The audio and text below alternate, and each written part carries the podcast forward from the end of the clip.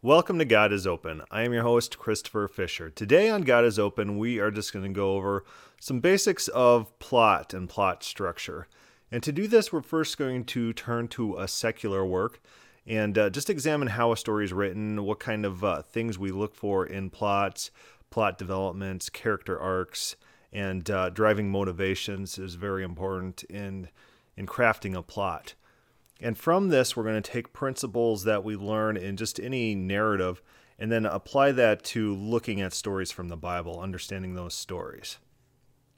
So, I have pulled up uh, a short story. Our short stories are pretty good because, you know, they're they're short and you could digest them pretty easily, and it's it's a lot harder to just try to make something more complicated than it is if it's just a short story.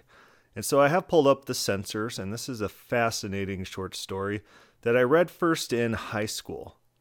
And so this is about, this is by uh, Luisa Valenzuela. And this is about an individual who becomes a censor. He's in maybe a totalitarian state, and this poor guy becomes a censor in order to subvert his own letter that he sent. He had sent a letter in earnest to a girl whose address he got, and his letter was very benign. But, but of course, in a totalitarian state, they look for subversive messages in any type of action that anyone was taking. So even a harmless letter, they're going to read into in order to to make it subversive, and then he's going to get in trouble, and the girl he's sending the letter to is going to get into trouble as enemies of the state. So that's kind of the plot basics. So it starts with this poor guy, Juan, and he learns through a confidential informant the address of a girl who, who he'd like to send a message to. And he really, really likes this girl. He's interested in her. And so he enthusiastically writes this letter and sends it off. And then he thinks about it. You know, we all do things in haste. And uh, we later look back and say, well, that was kind of hasty and he thinks this this letter is going to have to go through the censor office. And what happens to these people whose letters go through the censorship office? They get thrown in prison or executed. So he thinks about this and he says, "What can I do? What how can I stop from endangering not only myself but this girl that I like?" And so he hatches a plan. And the plan is a little bit half uh, half thought out it's it doesn't make too much sense. He wants to join the censorship office, get a job in the office in hopes to intercept his letter so he can stop it before it's censored and then he is punished for that letter. So the censorship office, uh, here's another interesting part of this plot. They understand that people are going to be joining their office for these ulterior motives. They understand that these agents are going to try to intercept their own letters just to save themselves. But they think to themselves, well, in the meantime, they're doing all this other work, and the chances that they're going to see their own letter are slim to none. So let's just hire these people to do that work. In the process, he gets the job. He starts doing it. He's very proficient. They, he starts off in in trying to detect explosives, and uh, you know, some sometimes people get hurt. And in one case, uh, workers' strike was being organized. But he doesn't want that. That's a disruption to his schedule, and that's a disruption to his real goal, which is to find this letter. So he turns the guy in who's managing this strike, and as as a result, he gets promoted. So he starts moving up the agency ladder, all these different rungs, to higher and higher level jobs, more and more responsibilities, and he gets really deeply involved into his work. He cares a lot, he censors, he's crossing out things. He becomes the most proficient person at his job until finally he's put into the highest of the high sections where they're looking for any small details. And this consumes his life. He just goes to work and he works and works and works. He comes home, he goes to bed, and he neglects everything else. He neglects friends. He doesn't drink alcohol anymore because he is becomes dedicated to his work he becomes the best of doing this work. It's almost a fanaticism that takes over. And so, surely enough, in this role, he, he finally does come across his letter. Coincidentally, he edits it, he censors it just like normal, throws it in the bin with the rest of the letters, And just like everyone else whose letters he censors, he's executed the next morning. So that's a basic plot right there.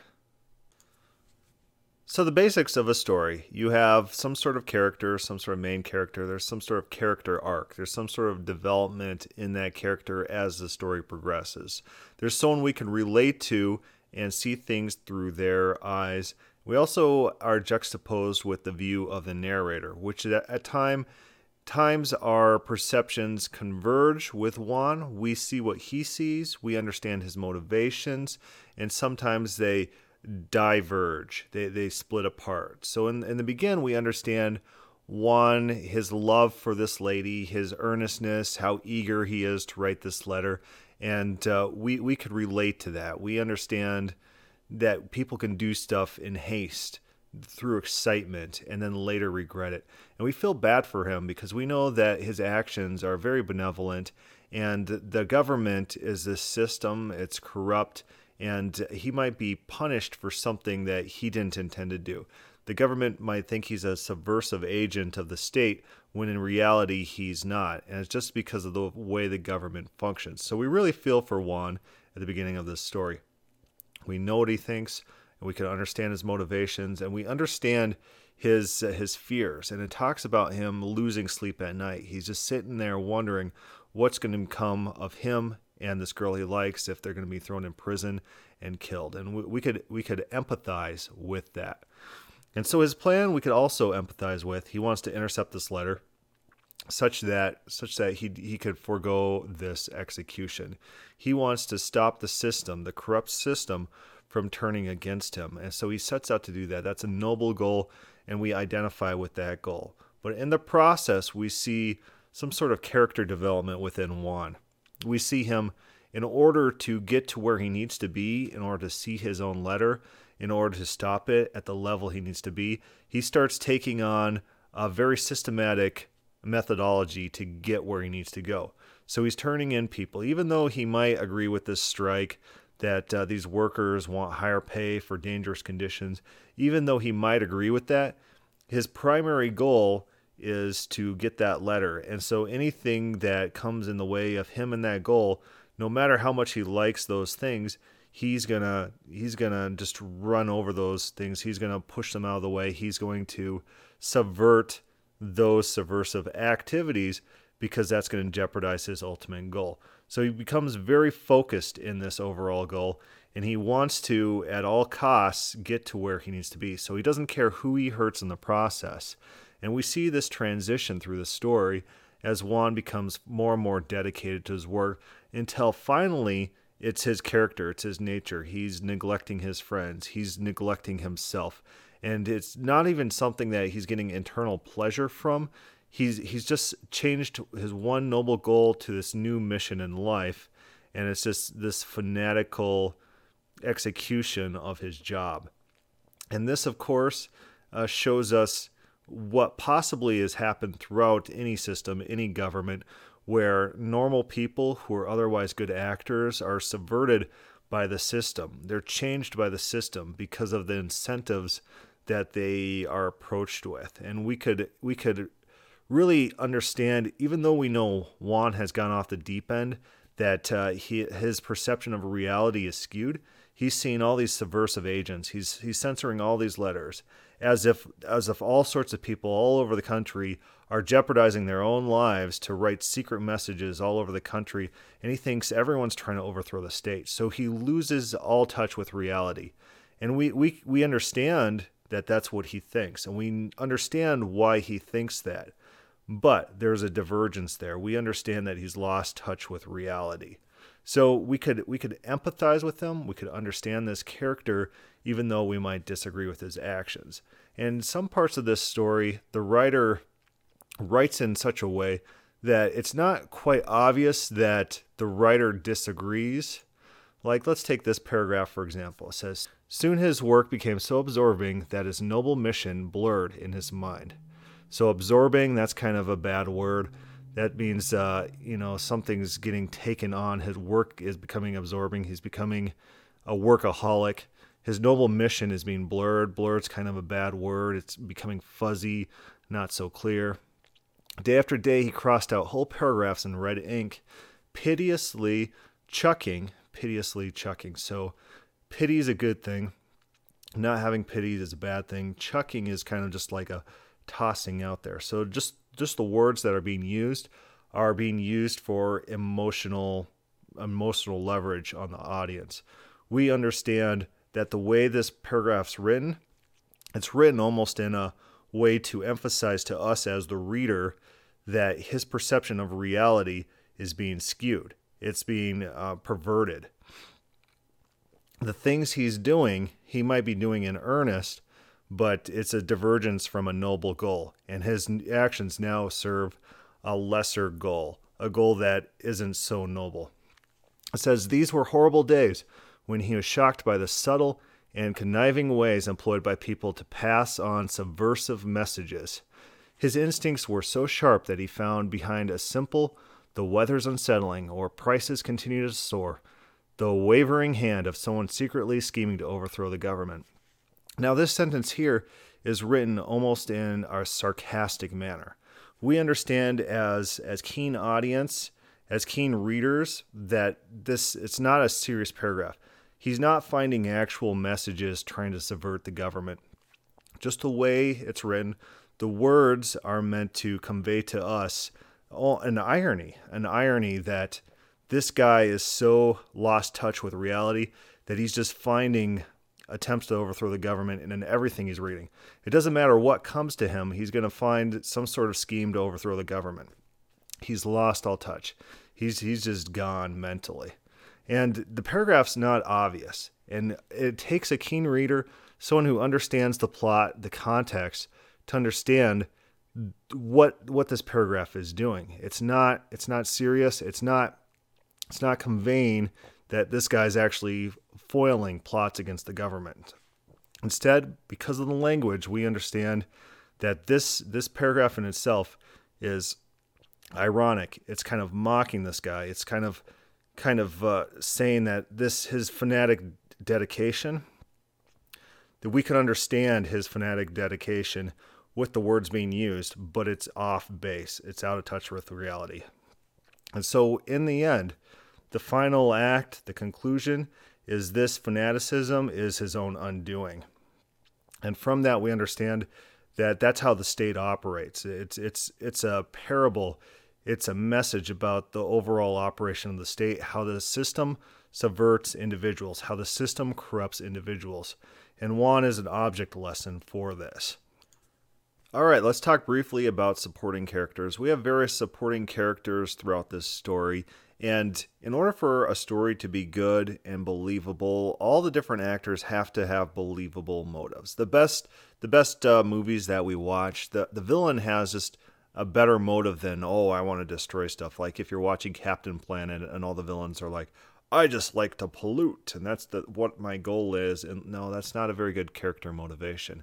Their character motivation has to be real. Like for example, in the movie Watchmen, where the character, the bad guy, his his actual goal is to create world peace, and he's trying to do it through this uh, mutually assured destruction thing, where if he creates this sense that that if anyone acts up, then the whole world's going to get destroyed. He thinks he could create world peace through that methodology, and so it gives him something that we could relate to. We could understand why he's doing what he's doing. And the actors in the story, of course, is the agency, the government agency that's hiring the censors.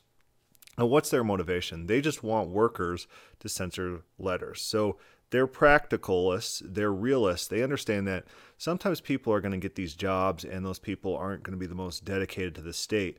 But what do they care about? Do they care about one or two letters getting in? And they understand that these letters are actually benign. There's there's there's no real attempts to overthrow the government but they just got a job to do. They got numbers that they got to report and and they just care about work being performed. So even if someone's getting into the system in order to stop one or two letters, they would rather have those people than not have those people because that letter in itself is probably not going to be seen by that individual. And even if it is, it's probably not a bad letter in the first place. So that's their motivation. So they play their part We got other actors in there. We got uh, those people who care about their jobs, their lives, who want to have strikes for higher wages due to hazardous working conditions. And their goal is to improve their own lives, the lives of their family. We also got the mother that's introduced in the story. So Juan has a mother, and she sees this development in him, this change in his attitude. And so she tries to tries to change him back and she tries to do this through lying to him she says you know all your friends they're all wondering where you are. And at one time this might have been true. Like when juan first started uh, converting into this workaholic this person who's dedicated to this this mission of censorship his friends might have might have uh, talked to him might have tried to get him to come out with him. And but then they gave up after a while after he kept coming going deeper and deeper down into his descent into his delusions. And so they've completely given up. The only people that are left, the only person that's left who cares about him and his mental state is his mother. And that signals to us as the audience of how how far removed from reality he is when the only person he's got left is his mother and even she can't get through to him as she lies to him. She says all your friends are at the bar, they're wondering where you were. And that information is often a lie because they've they've all given up hope on this individual. So her motivations make sense, the censor's motivations make sense. Even the people who in the end execute them, although they're tangentially related to this all, we understand their motivations as well. They're cogs in the system as well. Their motivations is to continue their own lives and just just play out their role in the system just like Juan was doing, just like um, everyone else in this story, they're all playing their roles as cogs in this system. And their motivations make sense, and we can understand why they are doing what they're doing. Are they inherently bad people, the people executing other people? No, they're just like Juan, where they've been they've been changed by the system. The system gave them perverse incentives, and that has changed them from possibly good people to the bad people. So this whole story works in all these elements. You have all sorts of characters introduced in the story. Their motivations make sense. Their actions in the story make sense. They're logical. You got all these uh, plot points, these these shifts, these these events that happen, and the events they uh, they give something. They they change the character, the main character, in ways. They shape the main character, and and that's what this whole plot does. This is how the plot works together. You got your initial actions. You got your initial setup you got your initial introduction of your main characters. You got some sort of motivating actions uh, coupled with events, and that affects some sort of changes on the characters throughout the stories. Whereas when the story ends and concludes, it concludes with a different person, a different set of individuals in a different situation than when it started. And that's how a plot works together. That's how we understand a plot. So now we're going to flip to Genesis 6. Genesis 6 is basically one of my favorite stories in the Bible. It has a lot of these plot elements, and we could really see how this plot is developed. The character motivations are fleshed out, and how the actions change motivations and lead to changes within the main character. Within Genesis 6, of course, this is the flood narrative. God has created the earth for his uh, temple in order to commune with man, to make a creation that is loving, who loves him back, who does good things, who's righteous. But he looks upon the earth and uh, they're all evil. And so we see God's motivation, and, and it's stated not only by God, but the narrator. So we're getting multiple points of view. And we got to watch these frame shifts within plots, within how stories are told. Who's saying what at one point of view? Remember in the story about the censors, that paragraph in which we're, we're seeing things from Juan's point of view, but we understand that his view is divergent from reality. So, although we're identifying with him and seeing his thoughts, we understand it's out of whack. But Genesis 6 gives us both the narrator outside perspective, the third party neutral perspective, and the main character motivations. And the main character in Genesis 6 is, of course, Yahweh. Yahweh drives the action. It's Yahweh's who who his his motivations and his changes drive the actions of the story. And Noah is introduced as a supporting character later in Genesis 6, and this is well after the main plot points have been established. So, of course, God has created the world for community, for communion, for love, for righteousness, to be his people. And they've rejected this. They become wicked and corrupt. And it says this The Lord saw the wickedness of man was great on the earth, and every intention of the thoughts of his heart was only on evil continually. So, this is a plot twist. So, God did not intend this. This is not how he wanted things to turn out. And so, this drives a change within the character of Yahweh. Genesis 6 And the Lord regretted that he had made man on the earth and it grieved in his heart. What is he regretting? Is it is he just sad that man became evil?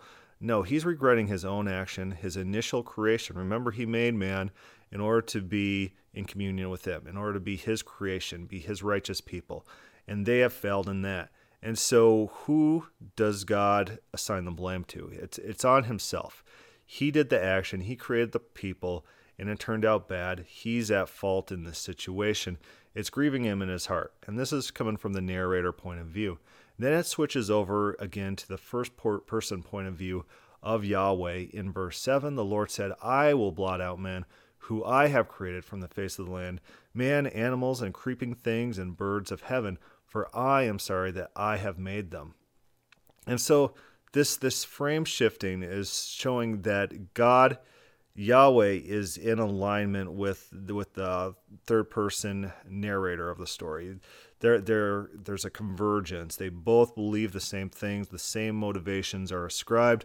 This is actually really what's happening in the story, and it's driving what happens in the story, because you know what is the initial conditions? Man was made for a loving relationship that is subverted, which drives God's repentance and His decision to unmake his creation, which which then results in an upcoming flood, something to wipe out that creation. We see motivations leading to actions, actions leading to re, leading to changes in motivations, changes in outlooks. You see a real inter intermingling of action and motivation. And that, that what that's what creates a good story, or creates a good plot that we understand. And so when people come to these texts, like these Calvinists, and they say, "Oh, these motivations aren't real," that's just condescending language. Well, then the then the whole entire narrative falls apart.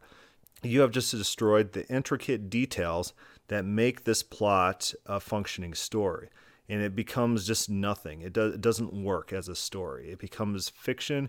It doesn't it doesn't even it doesn't flow. What is it then? What what are you left with when you destroy those plot elements? And you're not left with too much. So after this, Noah is introduced to the story, and he's a supporting character. This, this is mainly about God and his interaction with mankind. Noah serves as some sort of bridge. Noah is going to be explaining why we still have mankind on earth. He's going to be the exception to this general rule. And it looks like he only finds favor in the eyes of the Lord after God has determined to destroy earth. So God destroy, determines to destroy Earth, and then afterwards decides to not destroy all of the Earth, but save alive Noah and his family and animals. This spawns an entire narrative that, that focuses towards Noah and Noah's interaction with God. God explaining to Noah the ways that Noah can save himself from the flood, and uh, Noah goes ahead and does that. But let's flip over to 8 towards the end. We'll go to the bottom. And uh, we'll see the conclusion of all of this this whole narrative in which Noah rides out this flood designed to wipe out everything because God has repented that he had made man. God's creation has failed. And God, again, looks at this situation, and this is the conclusion. Noah gets off the ark, the, the whole flood is done, and Noah builds an altar to the Lord took some of every clean animal and some of every clean bird and offered burnt offerings on the altar. And then the Lord says this He says, When the Lord smelled the pleasing aroma, the Lord said in his heart, I will never again curse the ground because of man, for the intentions of the man's heart is evil from his youth. Neither will I ever strike down every living creature as I have done, while the earth remains, seedtime and harvest, cold and heat, summer and winter, day and night shall not cease. And so God has a change. There's there's something that he sees. There's something that he learns in this narrative. His character arc is he goes from happy that he's created man, curious that he's created man, to to sad that he's created man, to repentant, and he destroys everything, and then he turns into his his character arc concludes in him being uh, kind of jaded, kind of uh, um, ambivalent, almost he he he lowers his standards. It, it's a, a real jaded feeling you get from this story that he's saying, okay, um, I'm just I'm just not going to destroy the earth anymore, even though man becomes wicked and even though it's disgusting, I am not going to destroy them again. I've lowered my standards. I'm just going to live with this.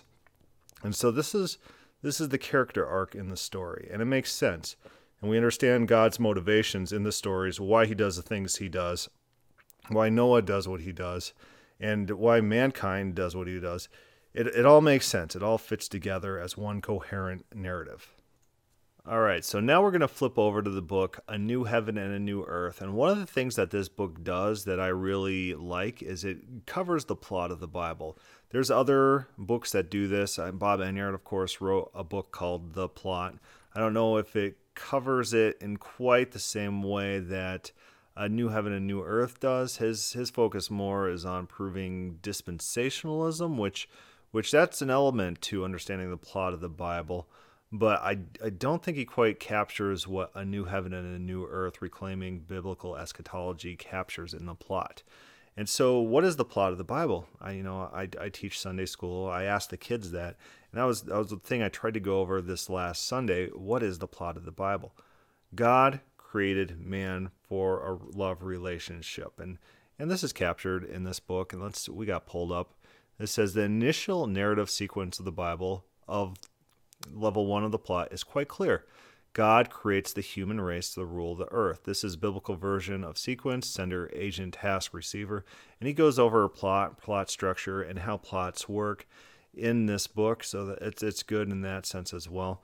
He says the original task in Genesis 2:15 is to work and protect the garden, while in Psalms 8, 5 through 8, humanity is entrusted with rule of the animal life on the land, air, and water. And, and it's basically being man's or basically the the plot is the initial narration, the initial sequence, the inter- introduction is man is designed to be God's agents on earth. And this is subverted by plot twists within the Bible. Mankind's fall. They fall from grace, they reject him. Of course, this is echoed in the flood, Genesis 6. All mankind rejects God there. And the whole biblical narrative at that point on is God's attempts to restore the initial creation. That God wants to return the earth to its its pre-flood conditions, to its pre-fall conditions, where it's God and humans, and humans are on earth exercising God's will and creating God's kingdom on earth. And we'll see the entire thrust of the Bibles towards this narrative. And this concludes, of course, this book is called a new heaven and a new earth reclaiming biblical eschatology. And this is why I identify with the Vineyard movement and their kingdom focus is that all this these eschatological texts, the main focus is on this restored kingdom. It's on restoring the earth to this this original plot, this original this original initial condition which was subverted due to plot twists. That the restoration of the kingdom is really the focus of the Bible this restored, renewed heaven and earth. Let's pull out a couple more quotes from this book. Yet Genesis 8 understands the flood as an ultimately failed attempt at narrative resolution, since the human heart has not changed. Verse 21. And let's keep scrolling down. In the context of a failed human project, since sin with attendant violence has impeded and distorted the human calling to be an imago Dei on earth, an image of God, God intervenes in history to set things right. The initial move in this redemptive project is the calling of Abraham and his descendants Israel out of a now diversified human race, which has become the nations or families of the earth. The purpose of this calling or election is that they might be new agents or helpers, precisely to impact the human race, the original agents, in the fulfillment of their original calling. And that sounds right. So there's different plot levels, there's different plot twists. And uh, we, we see throughout the Bible these these different methods that God tries to reach human beings, work with human beings to restore His kingdom on earth to the original condition that he wanted, his original vision for the earth. And, and it's consistent in the Bible. And we, we see God's character motivations. We see Yahweh's suffering, his anger, and uh, just when he gets subverted, how he deals with the subversion, and we see his emotions expressed throughout all of this. So the plot works together and makes sense. Character motivations are present, and plot twists they add to the narrative. They add to God when he initially saw man's kind of wickedness. Of course, his initial reaction is going to be sadness. He had not experienced this type of rejection before, and of course, you're not going to turn straight to anger especially in this unexpected situation. And he initially blames himself and not the people. Sure, he blamed the people in some sense, but he's initially mostly blaming himself. Subsequently, after he becomes jaded by mankind's continual rebellion, then he starts introducing anger into these texts. When people keep rejecting him, sometimes he he responds in anger. And we understand that. We we could see his motivations from what he's experienced previously his past acts, his past experiences add to the narrative where we can identify with his emotions in the present. It doesn't make sense. The plot doesn't make sense if you just jump to the middle of the narrative to see, oh, God was angry with whatever people and sent the Assyrians to punish them. And we say, oh, that's evil. Well, yeah, we're pulling that out of context. We're not understanding in what context this anger is felt what God has experienced up to this point in order to lead to these actions. And only if we understand those previous plot points are we going to understand the motivations at that point in the plot. That's how plots work. That's how stories work. You can't just jump to a specific part out of context and then pretend that that's a standalone incident without without uh, contextual understanding, without understanding character motivations that extend farther back than that one point we if we don't understand what the, that person has been through, we don't understand their motivations and actions in that one moment. I'm going to jump forward in this book to what I think is a very important uh, quote. It talks about Jesus' initial calling, and it says, however, it's important to note that in terms of the plot structure of the Bible, Jesus came initially not to save the world from sin, but rather to restore Israel to righteousness and blessing. Remember, Jesus said, I've come not except to the lost sheep of the house of Israel. He didn't come for the world. He came in order to restore Israel to their priest status as a nation, which would then lead the world to God. That was his initial calling. It wasn't until after the death of Jesus when Jesus' sacrifice turned into a way of atonement for the rest of the world through the ministry of Paul. And that plot change, that plot device, that plot switch, those those motivations, the the change in attitude, the change in dealing with people. Yeah, that's that's why we have dispensationalists today because they understand that plot development within the Bible, and they're not like these uh, other people who try to look at the Bible as a as a coherent text in which none of the characters ever change in motivation, and they're all dealt with the same way throughout all of history. It's these people with a very static understanding of plot and how plot works, and they want everything to never change in any sense because they're dedicated to the idea that if there's change in how God deals with people, that introduces either uncertainty or unrighteousness or that jeopardizes the Bible's truth. Or in the case of classical theists, they think that jeopardizes God's attributes, such as omniscience, if there's these changing plot points throughout the Bible. But as we read plots, as we understand stories, we understand that ways of dealing with different people change as events shape characters. And Yahweh is definitely a character in the Bible, and he's definitely shaped throughout the Bible, and he definitely deals with different people in different circumstances. And so, his uh, original plans to just work directly with all of humankind to be his people on earth, that failed. His, his attempts to use individuals such as uh, Abraham and Israel to affect the entire world, to bring them to Yahweh, to bring them to God, that failed and his plot point to go through the Jews after Jesus' death, that failed as well. And so Paul's ministry opened that up to the Gentiles, where the Gentiles and Jews have equal status. And so that's where we are at today. It's that's basically dispensationalism. If someone uses that word, I don't use that word in the sense of oh rapture and and pre-trib, post-trib, whatever. I don't use it in that sense. I just use it in God changes based on the plot elements that we see within the Bible. And that that's really the plot of the Bible. That's that's how we get to where we are today and what we look forward to as as eschatology, as the end times, the restored kingdom of God on earth.